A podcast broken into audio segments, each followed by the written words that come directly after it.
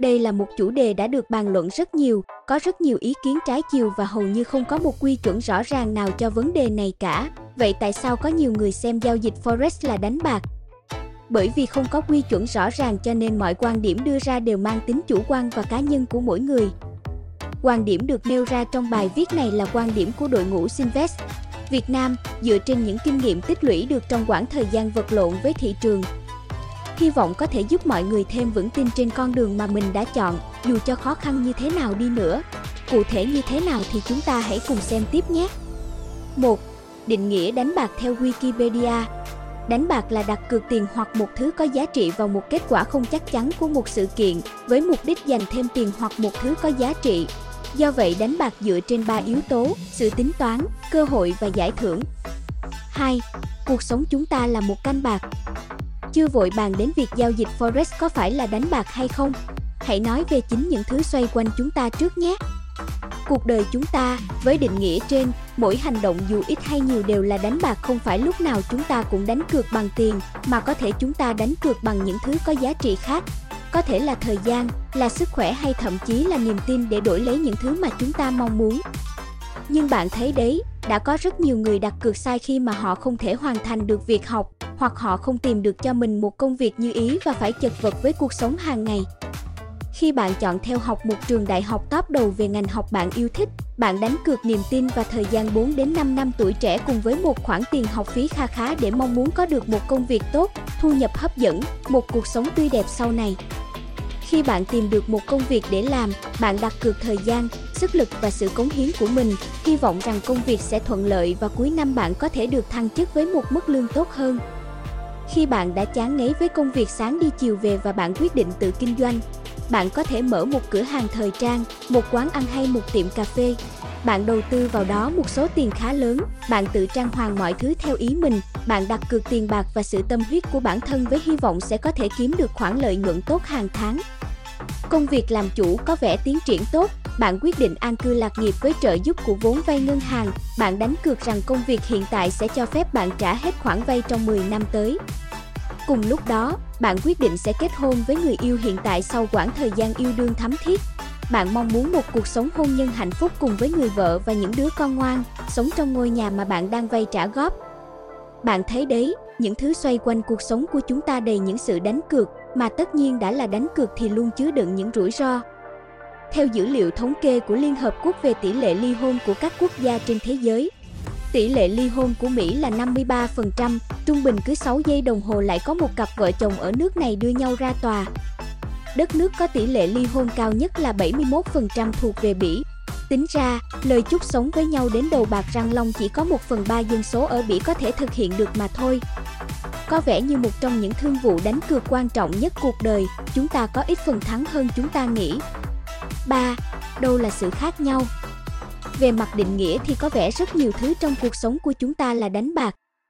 Nhưng bạn hãy nghĩ mà xem, làm gì có ai nghĩ rằng việc đi học để lấy kiến thức, lấy một tấm bằng để ra trường đi làm là đánh bạc.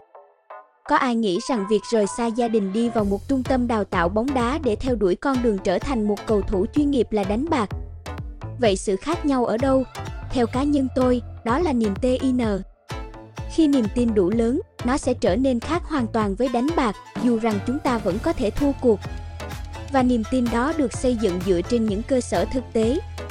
Cơ sở của niềm tin rằng bạn sẽ kiếm được một công việc tốt khi ra trường dựa vào việc bạn đã chọn được một ngành học tốt, dựa vào việc bạn đã nỗ lực học tập, trau dồi kiến thức trong suốt nhiều năm ngồi trên giảng đường, cơ sở của niềm tin rằng bạn sẽ trở thành một cầu thủ bóng đá chuyên nghiệp dựa vào việc tố chất của bạn đã được các tuyển trạch viên công nhận, dựa vào quá trình phấn đấu, rèn luyện gian khổ trong cả chục năm trời từ khi còn là một cậu bé. 4. Vậy đối với giao dịch Forex thì sao? Là một nhà giao dịch ngoại hối, bạn đặt cược tiền số tiền chính xác nhiều khi còn chưa được xác định trước vào một sự kiện không chắc chắn chuyển động của các cặp tiền tệ, với mục tiêu kiếm được nhiều tiền hơn số tiền thậm chí cũng chưa xác định trước. Về mặt định nghĩa, có vẻ giao dịch Forex đúng là một hình thức đánh bạc. Tuy nhiên bạn khoan hãy có những thái độ tiêu cực và phán xét.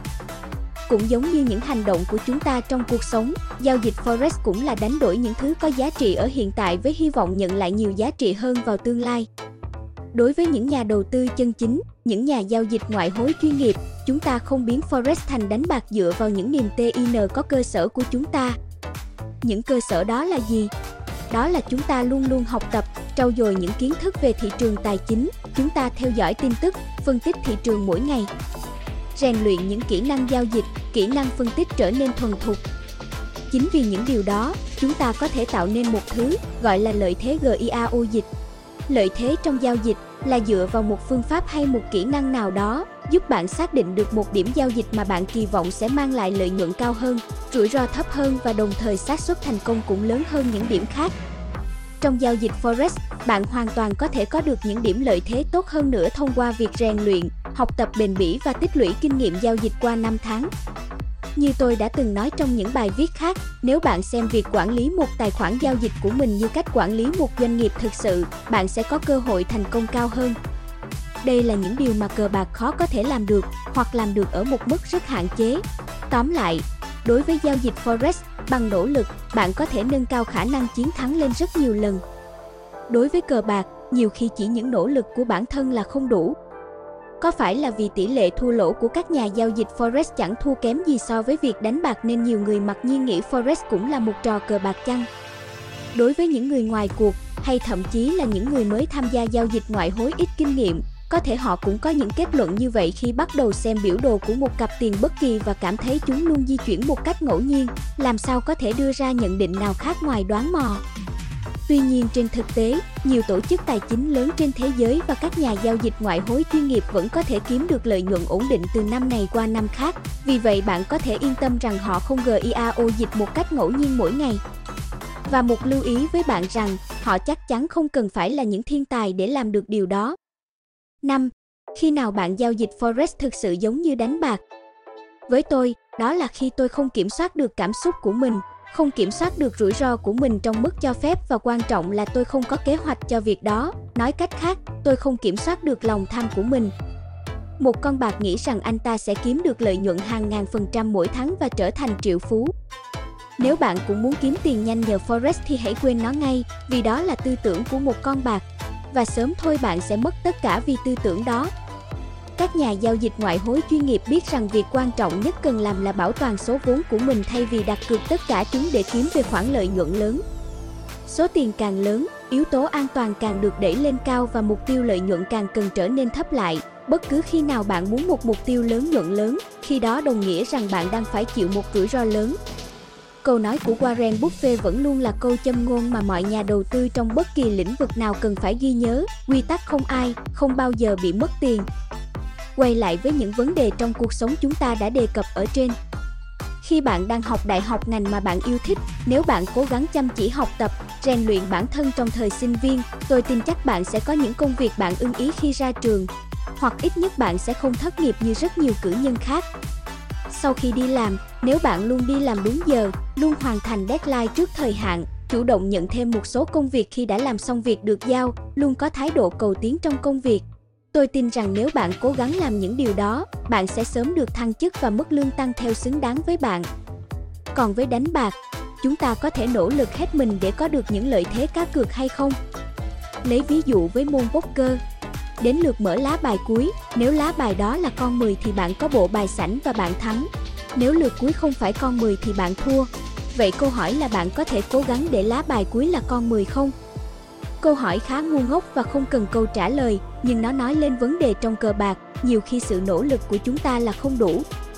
Như vậy, sau tất cả những điều trên, tôi có thể khẳng định ngay với bạn quan điểm của bản thân tôi về chủ đề này, đó là Giao dịch Forex không phải là đánh bạc. 6. Phần này dành cho bạn. Cảm ơn vì bạn đã đọc đến những dòng cuối cùng của bài viết này. Tôi tin bạn là một người thực sự nghiêm túc khi đến với thị trường ngoại hối. Bạn muốn có thể kiếm tiền một cách bền vững, muốn trở thành một trader chuyên nghiệp hay thậm chí là một nhà quản lý quỹ. Vì vậy, hãy rèn luyện và đừng biến giao dịch Forex thành một trò cờ bạc. Nên nhớ rằng, mọi hoạt động đầu tư đều có thể trở thành đánh bạc nếu như chúng ta thiếu kiến thức và sự nghiêm túc. Bạn nghĩ gì về công việc giao dịch Forex? Bạn có nghĩ giao dịch Forex là đánh bạc hay không?